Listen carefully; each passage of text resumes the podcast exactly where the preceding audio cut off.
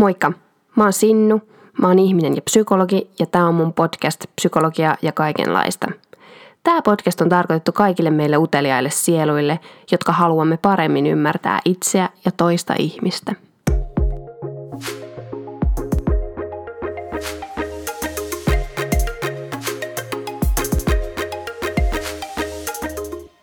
Tervetuloa uuden jakson pariin. Mahtavaa, että oot kuuntelemassa. Mä oon siis ihan fiiliksissä tänään, koska tota noin, mä löysin äkkiseltään tässä uuden asennon istua ja nauhoittaa tätä podcastia.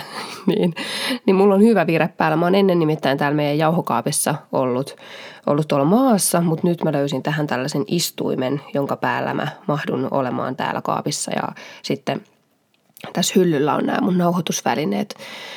Nyt on hyvä pöhinä lähteä siis puhumaan hyvästä ja pitkästä elämästä, joka on siis tämän viikon jakson aihe. Ja mä ajattelin ottaa tällaisen niin kuin pikkusen toisenlaisen näkökulman, kun viime viikolla oli se kuolema-aihe, joka oli kyllä tykätty jakso, mutta joka oli aika deep, deep shit tai silleen niin kuin aiheen aika synkään oloinen, niin mennään sinne toiseen ääripäähän ja mietitään sitten, että mit, miten sitä pitkää ja hyvää elämää eletään, miten se mahdollistuu. Ja tämän jakson jälkeen mä ajattelen, että sit sulla on ne avaimet käsissä, että sä tiedät, että miten lisää omia todennäköisyyksiä runsaasti siihen, että elää pitkän ja hyvän elämän. Tämä aihehan ei tokikaan ole näin yksinkertainen, että, että jo olisi mahdollista saada vaan avaimet pitkään ja hyvään elämään. Ja mä kerron myöhemmin miksei.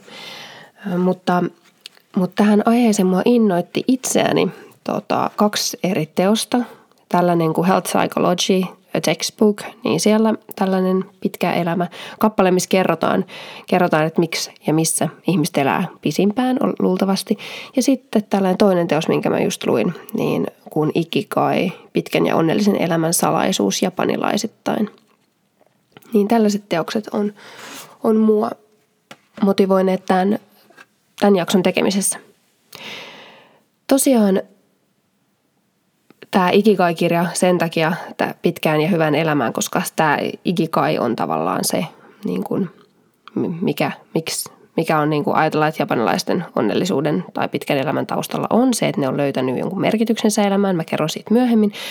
Mutta myös sen takia, että, että japanilaiset innoitti mua tähän jaksoon, koska Japanissa elää maailman pitkäikäisin porukka. Tai siis japanilaiset elää pisimpään. Niillä on siis toi iän odote, elinajan odote, niin miehillä kahdeksankymmentäviisi ja naisilla kahdeksankymmentäseitsemän vuotta.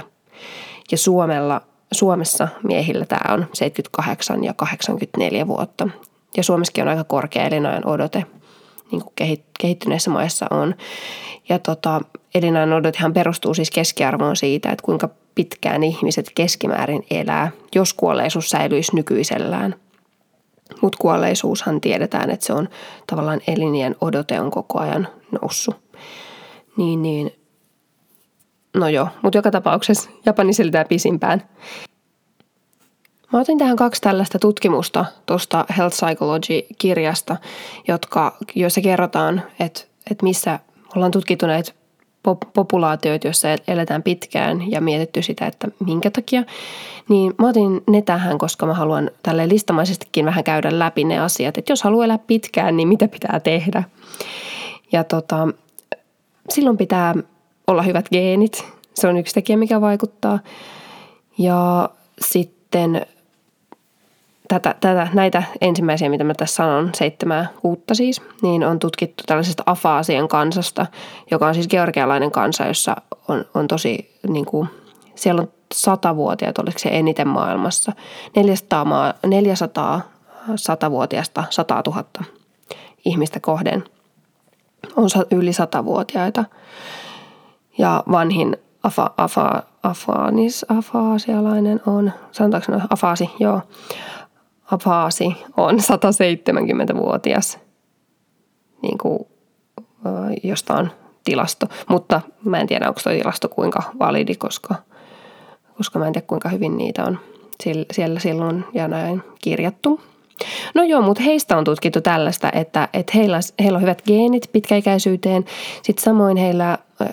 Heillä on niin kuin tarmokkaat työroolit ja tapojen ylläpitäminen, niin tällaiset ihmiset elää pitkään, jotka on niin kuin toimeliaita. Eli toimeliaisuudella pystyy pidentämään periaatteessa elinikää. Ja sitten sit nämä afaasit niin syö vähän, vain vähän tyydyttyneet rasvoja ja lihaa ja sitten taas paljon hedelmiä ja vihanneksia. Öö, ei käytä alkoholia tai nikotiinia, runsaasti sosiaalista tukea, eli on, on saatavilla niin kuin ihmisiä ympärillä. Ja sitten alhaiset stressitasot myös näyttäisi olevan yhteydessä siihen pitkäikäisyyteen.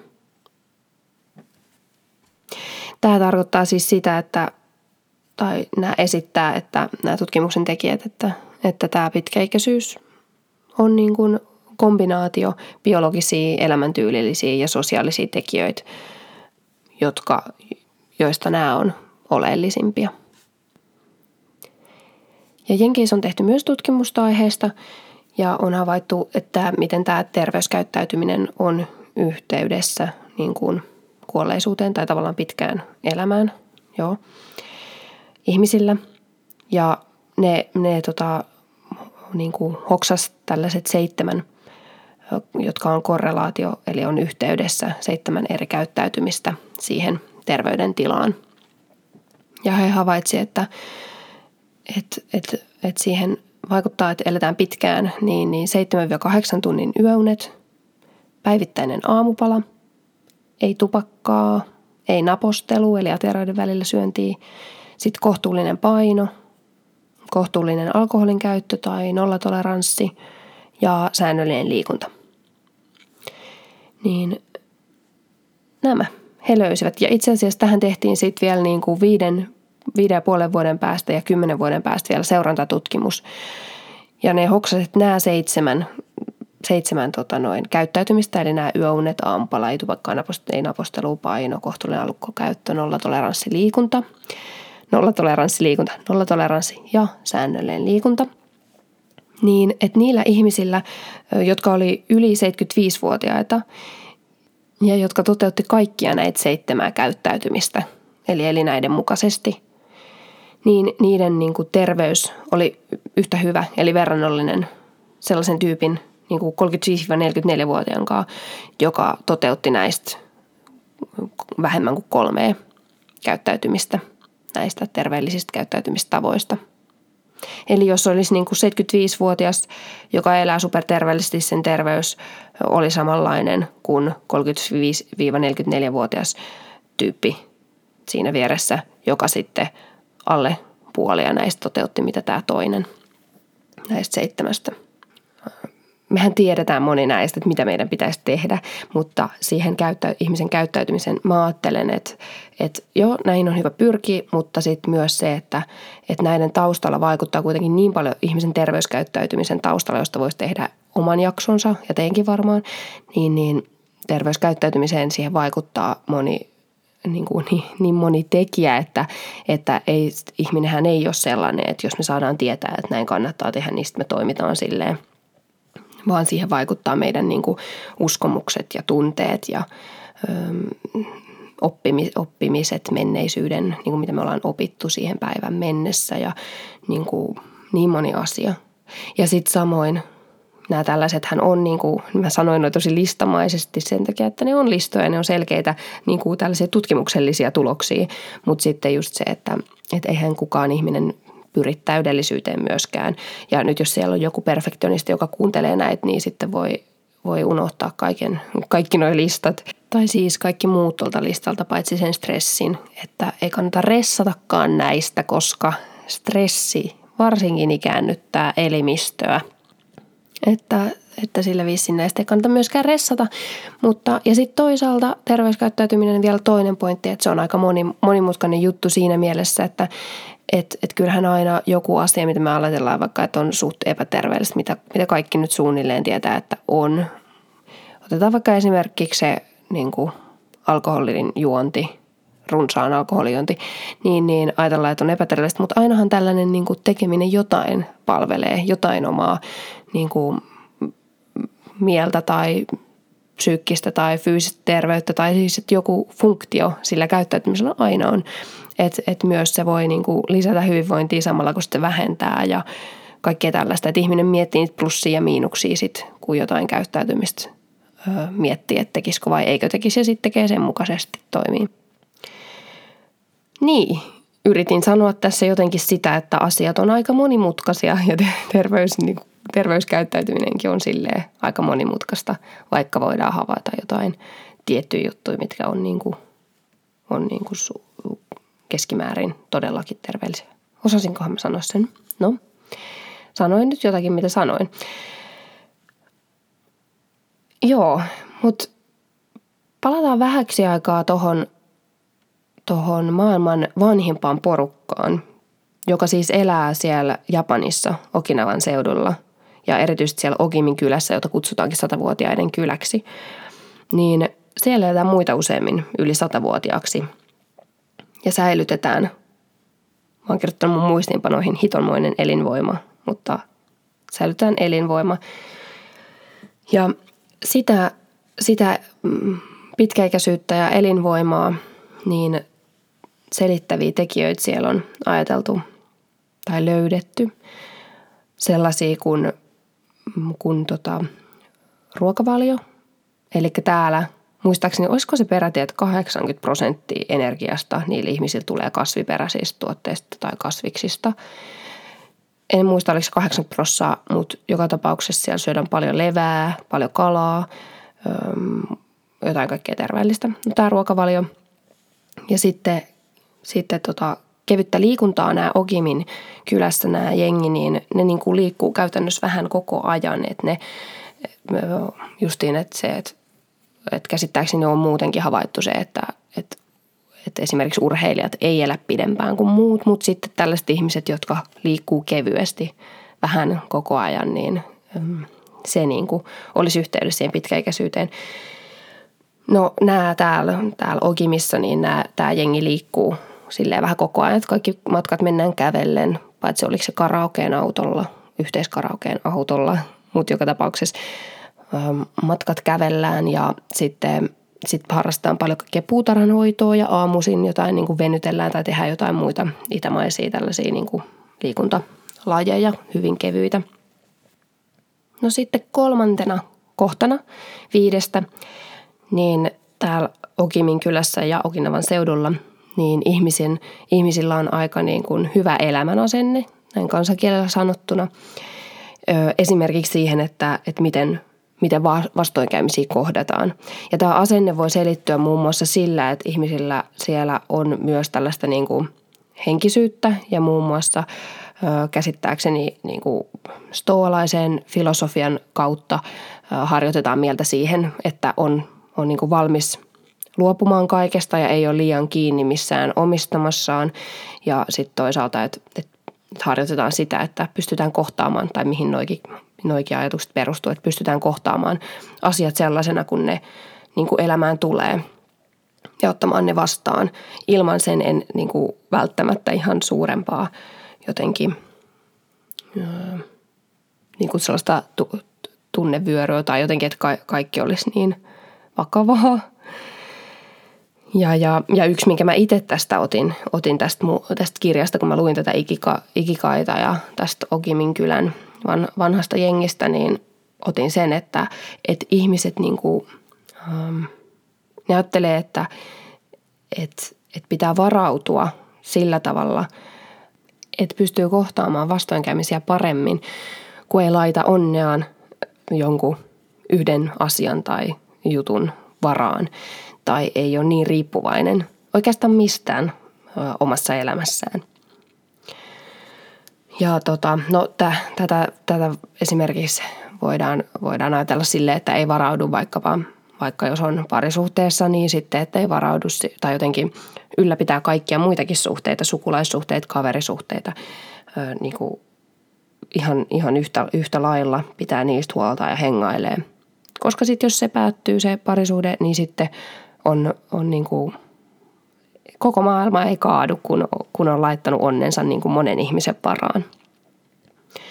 Tai sitten samoin esimerkiksi voi ajatella, että, että tekee jotain työtä, mutta sitten, sitten voi hankkia äh, mielekästä tekemistä tai jopa niin kuin tuloja jonkun, jonkun muunkin äh, harrastuksen tai, tai muun työn kautta, jotta sitten kun, jos se työ menee alta, niin sitten sit sä et ole laittanut ihan kaikkia sun niin kuin jotenkin identiteettiä ja ähm, varallisuuden hankintakeinoa tai mikä tahansa onkin, niin sitten sen yhden jutun varaan. Tavallaan tämä on se ajatus siellä taustalla, että, että ei ole liian kiinni missään yhdessä asiassa. Joo. Okei, kolmonen oli siis asenne ja nelonen, miten, tää, miten tätä vanhaksi elämistä selitetään täällä Ogimissa, Ogimin kylässä, niin on se, että niillä on tosi tiiviit sosiaaliset suhteet ja tuki, että ne esimerkiksi harrastaa ihan hirveästi porukalla, tekee juttuja yhdessä. Niillä on tällainen niin kuin sosiaalinen, mikä se nyt on, sellainen jännä järjestelmä, missä niin kuin, mitä kautta ihmiset on niin kuin yhteisöllisiä ja aktiivisia ja tukee toisiaan ja pitää sitä yhteisöä ja yhteis- yhteiskuntaa niin kuin pystyssä. Ja tota, ne viettää hirveästi aikaa yhdessä päivittäin. No sitten viides ja viimeinen kohta selittäväksi tekijäksi, minkä mä oon, mä oon tähän nostanut tähän listaan, on se, että, että nämä ihmiset pyrkii löytämään tai on löytänyt oman ikigainsa. Ja mistä päästäänkin siihen, että, että mitä se ikigai oikein on, mitä mä tuossa aluksi, aluksi jo puhuin. Ja, ja ikigai tuolla Japanissa, niin se käsitetään syyksi aamulla nousta vuoteessa, vuoteesta. Eli sen takia, että miksi, miksi, miksi mä yksilöllisesti äh, on olemassa tai elän tai mikä mua niin kuin motivoi siihen elämään. Ja tota... Niin, tavallaan ikigai on joku sellainen, että minkä tavoittelu tai minkä löytäminen tuo elämään sellaista merkitystä ja onnea ja sitten niiden merkityksen onnen myötä terveyttä ja menestystäkin. No, tätä ikigaita on käsitetty sellaisin niin kuin kysymyksin, mitä voi itseltään kysyä, on se, että on neljä kysymystä. Niin, ja tämän, tämän ikigain löytäminen, jos, jos ei ole itse koe, että mulla ei ole mitään mer- mä, en, mä en tiedä mikä mun ikigai on ja mikä mun syy nousta aamulla vuoteesta on, niin se on fine ja sen löytäminen saattaa vaatia kärsivällisyyttä tai itse tutkiskelua. Ja en mä tiedä, uskonko mä itse edes, että sellaista niin kuin pistettä tulee, missä sen nyt niin, niin kuin löytää, vaan se on ehkä enemmänkin sellaista niin kuin hyvän elämän tutkiskelua mun mielestä äh, ihan kaikilla, että kaikki voi näitä kysymyksiä kysyä. Mutta hyviä kysymyksiä ikigainsa löytämiseen on tällaisia kuin, että, että mitä, missä sä ensinnäkin oot vaikka hyvä. Joko opittujen taitojen kautta tai sitten niin kuin jotenkin tosi luontaisesti tai näin. Sitten on se, että mitä sä rakastat, mitä sä tykkäät tehdä, mitä sä tykkäät katsoa, olla, missä, miten. Sitten kolmas kysymys on, että mitä maailma tarvitsee. Että et niinku, ihmisellähän on hirveä tarve olla myös tarpeellinen, niin sen takia tämä kysymys on oleellinen. Mikä on se tarve, mihin sä vastaat? Mitä maailma tarvii? Ja sitten neljäs kysymys on se, että mistä sulle maksetaan. Raha on kuitenkin se väline, millä me pelataan tässä maailmassa, niin, niin sit, sit, sit, sitä pitää saada, että pystyy, pystyy sitten elää ihan yksinkertaisesti. Eli missä olet hyvä, mitä rakastat, mitä maailma tarvitsee ja mistä sinulle maksetaan. Tällaisia juttuja. Tota, mä ajattelin, että mä rupean pikkuhiljaa lopettelemaan tätä jaksoa, mutta siis, mutta, mutta mä voisin vielä lukea, koska siis kun mä luin tämän Ikigai-kirjan, missä se mulla on, mä otan sen tähän esille. Niin, niin täällä oli yksi kohta, joka oli mulle, mulle kaikista niin kuin mun mielestä paras. Ja tota noin, tää in, inspiroi mua ja oli jotenkin silleen, koska siis kun mä inhoan, inhoan sitä, kun tällaisesta kaikesta niin kuin positiivisesta psykologiasta, eli tällaisesta niin kuin merkityksellisyyden etsimisestä ja elämäntehtävän ja intohimon ja kutsumuksen ja kaiken tällaisen, niin, niin tulee usein sellainen jotenkin, tai itselle tulee ainakin myös sellainen niin kuin kiireen tuntu, että Aa, nyt mun pitää niin kuin löytää jotain, mun pitää tehdä jotain tärkeää ja jotain merkityksellistä ja kaikkea muuta. Niin varmaan senkin takia tämä yksittäinen story ja kohta mua puhutteli tässä kirjassa. Ja tota noin, tässä sanotaan näin, että japanilainen ukiyo-e-taiteilija, mä en osaa sanoa tätä, Hokusai, eli tuhatkahdeksansataaluvulla kahdeksankymmentäkahdeksanvuotiaaksi, ja lisäsi sataosaisen Näkymiä Fuji-vuorelle -sarjan ensimmäiseen teoksen merkinnän. Alle seitsemänkymmentävuotiaana tekemäni taideteokset voidaan jättää huomiotta. Vasta seitsemänkymmentäkolmevuotiaana aloin jollakin tavoin ymmärtää luonnon, eläinten ja kasvien, puiden ja lintujen, kalojen ja hyönteisten todellista rakennetta, joten kahdeksankymmentävuotiaana olen arvatenkin kehittynyt ja ennen yhdeksänkymmentä ikävuoden jälkeen pääsen kaiketi asioiden ytimeen.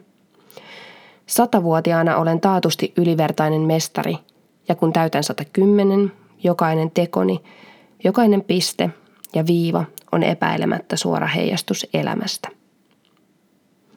Mä tykkäsin tästä alle seitsemänkymmentävuotiaana tekeminen taideteokset voidaan jättää huomiotta. Mä voin ottaa ton itte, itsekin käyttöön varmaan. Elikkä voitte jättää nämä podcastit esimerkiksi huomiotta. Nämä on varmaan aivan hirveätä paskaa sitten suhteessa siihen, mitä mä oon. Teen satakymmenvuotiaana. Mutta tehdään nyt kuitenkin. Okei. Okay. Nyt mä lopetan tämän. Tai siis kyllä mä vielä sen sanon tässä, että et, elikkä onnellinen elämä, niin siihen on paljon, tai siis pitkä elämä, siihen on paljon vippaskonsteja. Elää terveellistä. Mä uskon, että, että kuulitte jo ihan tarpeeksi monta juttua, mistä voi vaikka yhden valita omaan elämäänsä ja elää sitten sen ja tehdä vaikka jonkun elintapamuutoksen siihen suuntaan. Ja sitten, sitten onnellinen elämä, niin se löytyy sitten ehkä sellaisen itse, itse tutkiskelun kautta ja, ja omien juttujen löytämisen kautta muun muassa. Ja itselle se onnellinen elämä löytyy ainakin siitä sellaisesta rauhallisuudesta, mitä saa muun muassa siitä, kun ajattelee, että, että tässä ei ole mikään kiire mihinkään, vaan voi elää hetkessä. Jees, mulla ei varmaan ole oikeastaan enää lisättävää tähän podcastiin. Kaikki tuli sanottua, ei läheskään kaikkea, mutta tuli sanottua. Hei, ja jos tykkäsit tästä podijaksosta, niin, niin tota noin, mä oon superiloinen, jos jaat tätä esimerkiksi sun somessa tai sitten vaikkapa tota noin Instagramissa tai Facebookissa, tai jos arvostelet, esimerkiksi saako Spotifys arvosteltua, Applen podcastit appissa ainakin saa, niin arvostelet tai jollain tavalla niin kuin annat kuulua itsestäsi, niin se on ihan super tärkeää mulle ja mä oon siitä kiitollinen, jos niin teet. Ja samoin mulla voi laittaa, mä oon unohtanut sanoa pitkään aikaan, siitä pitkään aikaan en ole sanonut sitä, että mulla voi laittaa myös aiheehdotuksia. Niitä on kyllä tullutkin, mutta laittakaa vaan lisää, jos on joku, mistä haluaisitte kuulla, että mä puhun. Niin Instagramissa at sinnusofia voi laittaa sinne ja sit mä voin hankkia jonkun superhyvän vieraan tai, tai sit väsätä itse ja puhuu itse aiheesta. Ensi viikolla mulla on vieraana täällä Helena Service ja me puhutaan, tai siis mä kyselen ja Helena puhuu lähinnä, niin psykoterapiasta. Me siis jutellaan siitä, että mitä se on. Helena on siis psykologi ja psykoterapeutti. Ja me puhutaan siitä, mitä psykoterapia on, millaista se on, mitä siellä tapahtuu, miten sinne mennään, kuka menee ja niin edelleen. Joten hyvää settiä varmasti luvassa. Palataan parin viikon päästä. Moido!